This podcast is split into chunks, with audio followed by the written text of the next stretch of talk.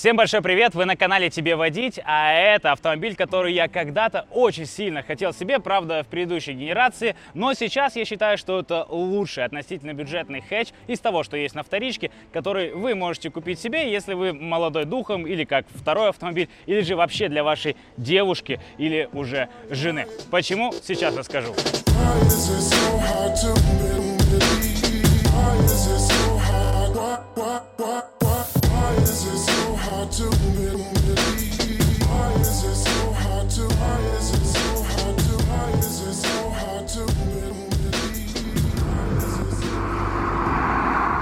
все прекрасно знаете, что гольф это отец-основатель. В принципе, направление хэтчи и за 40 с хвостом лет вышло аж 8 поколений. Восьмой хоть и есть в России, и вы можете его купить, но за 2,5 или 3 миллиона, если берете Airline, плюс комиссии дилера, и вряд ли вы сейчас прям побежите его покупать. Только если вы не лютый фанат гольфа. Это же седьмой гольф в ресте в около максимальной комплектации с 1.4 турбомотором на 125 лошадиных сил, еще и с роботом. Такие сейчас на вторичке двух-трехгодовалой стоят порядка полутора миллионов рублей. И у вас должен возникнуть вопрос, типа, зачем мне вообще это за полтора нужно? В принципе, резонно, но сейчас поясню. Для начала внешка. Не могу сказать, что это какое-то сильное конкурентное преимущество гольфа, но смотрится ничего так. А если вспомнить, как выглядит восьмой гольф и сопоставить их рядом, то мы видим, что они не сильно таки отличаются. А это значит, что данный рестовый седьмой гольф еще лет 5 будет уж точно актуален. Из полезных примочек линзованная оптика спереди,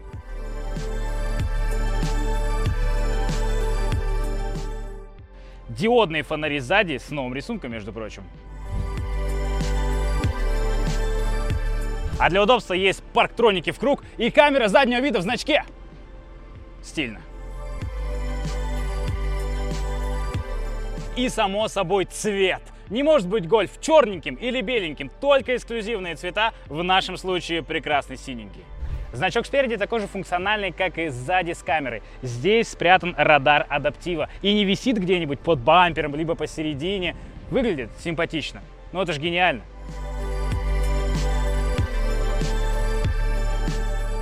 Кстати, машинка у нас практичная городская, а это значит компактная, 4,2 метра в длину, полтора в высоту, 1,7 в ширину, клиренс 142 сантиметра, на этот бордюр не заедем.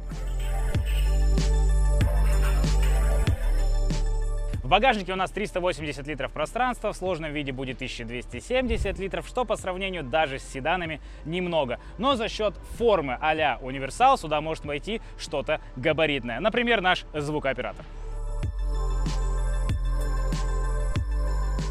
И вот то место, сидя за которым ты понимаешь еще больше, зачем брать гольфа. Во-первых, я тут как дома, все на своих местах, понятно, удобно, мягонько, тут все прям хорошо. Не сказать, что вау, красиво по современным меркам, но да это и не важно, когда у вас современная мультимедиа, большая, кстати, в которой есть абсолютно все, что угодно. Также физические кнопки, как здесь, так и на руле, в отличие от нового гольфа и тигуана. И это все капец как удобно, особенно когда ты в дороге, вокруг много раздражающих факторов, сзади, возможно, дети кричат. Ты можешь спокойно на автомате все переключить, не отвлекая внимания, а это значит, что меньше телодвижений, естественно, безопаснее езда и сейчас, как дед сказал, Практичность у этого гольфа в салоне отнюдь не заканчивается. Во-первых, я влез на задний ряд и чувствую себя достаточно комфортно. Во-вторых, нет никаких покатых крыш, а это значит, что моей голове здесь достаточно комфортно, хоть и подголовники остались где-то на уровне шеи. В-третьих, здесь есть шикарный подлокотник с приколюхами такими, можно всякие баночки сюда поставить, ну или, например, игрушечку, что тоже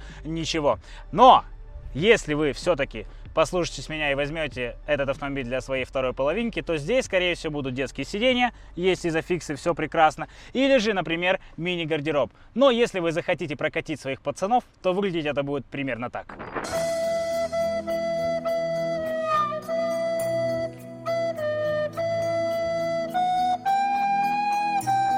Вообще, внимание на дороге к вам плюс-минус обеспечено просто потому, что это гольф. А если еще и в интересном цвете, то внимание можно умножать на 2. А ведь есть и дорестовые седьмые гольфы. На вторичке стоят примерно 600, 700, 800 тысяч. То есть прям вот беги и покупай, но не совсем так. Вот, например, хороший вариант, прям прикольный. Симпатичный, 800 тысяч, прикольный конфиг, пробег, конечно, но это не критично.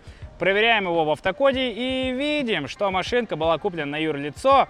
Но это как бы не страшно, потому что дальше уже идут физики. А вот страшнее то, что эта машинка два раза была в таких хороших ДТП, причем друг за другой, разница в месяц. Стоимость ремонта составляет 560 тысяч рублей. Жестко, конечно, такой вариант мы явно рассматривать не будем. Смотрите внимательно все, что вам нравится на вторичке и перед покупкой, и уж тем более перед просмотром, обязательно чекайте, что там по истории. Ссылку на сервис оставлю в описании. 1.4 турбомотор на 125 лошадиных сил, работающий в паре с семиступенчатым роботом DQ200. И сейчас все такие, о нет, что это за кусок говна? Но я вот с вами чуть-чуть соглашусь, потому что считаю, что ничего не должно стоять здесь ниже, чем двухлитровый TCI с DQ500. Но если вернуться в реальность, то почитав форумов, посмотрев статистику обращений, приходим к выводу, что вот это нормально. Оно живет и практически не ломается. Особенно если правильно его обслуживать. Вас, конечно, мои рекомендации, да и в принципе рекомендации всех уже немножечко, наверное, вам поднадоели. Но, ребят, только ваговское масло каждые 7 тысяч меняем. Особенно если вы как суетолог со светофора наваливаете, а эта штука так может делать.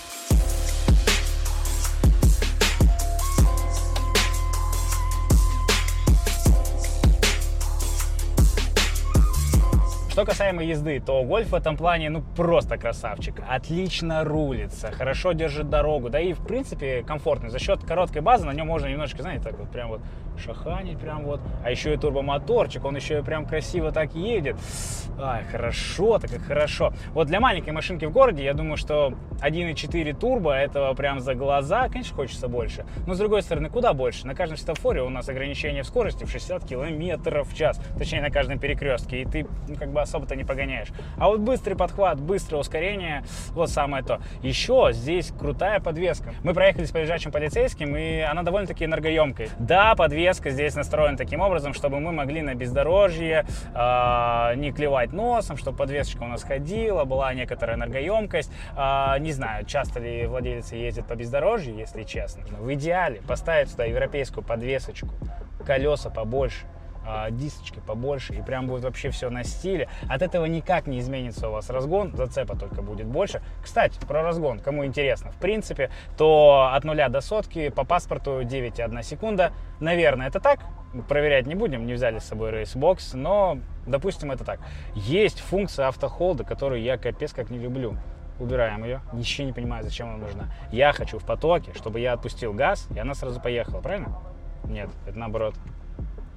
Нет. Долбанный робот. Как это работает? Знаете, что мне тут нравится больше всего? Этот автомобиль на одной заправке способен проехать 800 километров. Ну, это, понятное дело, если не утапливать там до 180, до 200 километров в час, а там 100, 120. Я не знаю, как это работает. Вот даже сейчас, если посмотреть, сколько, в принципе, за длительный период э, расход у данного автомобиля, мы видим цифру в 7,7 литра. Ну, это, это смешно. Это, это не смешно, это хорошо, это круто. Если честно сказать, что это горячий ход хэтч никак нельзя, потому что только передний привод ну, в нашей конфигурации и моторчик ну, слабоватенький, двухлитровый здесь, к сожалению, нет. Но есть прикольная штука, смотрите, сейчас прям с листочка зачитаю, которая делает из этой машинки ракету.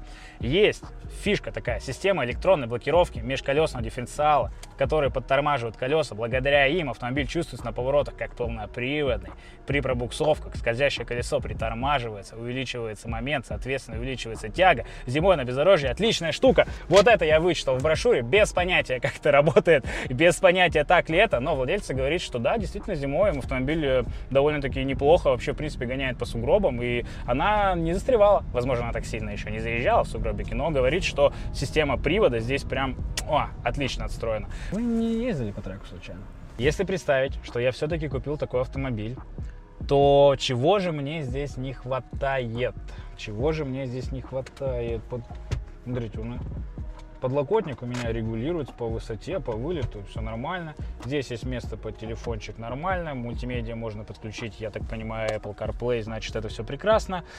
В принципе, все хорошо.